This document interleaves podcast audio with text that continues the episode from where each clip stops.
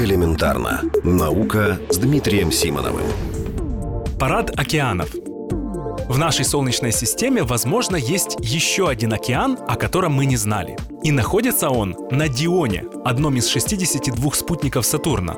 Этот спутник открыл Джованни Кассини еще в конце 17 века. А в начале уже нашего столетия появилось предположение, что под поверхностью Дионы может быть океан. Появилось оно, кстати, тоже благодаря Кассини, но уже не астроному, а космическому аппарату, названному в его честь. Но то было лишь предположение.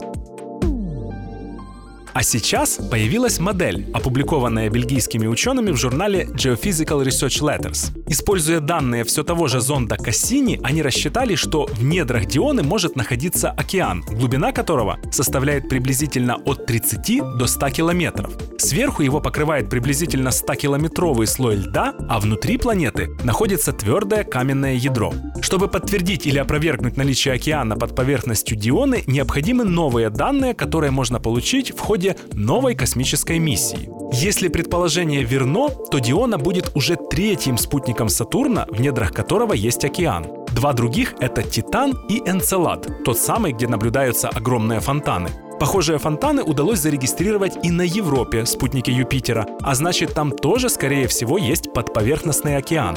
Ну и, наконец, есть гипотеза, согласно которой в недрах Плутона также есть океан, состоящий из воды. Океаны в нашей Солнечной системе очень интригуют. Ведь если есть жидкая вода, значит есть где искать жизнь за пределами Земли. Элементарно. Наука. Ежедневно в эфире «Вестей».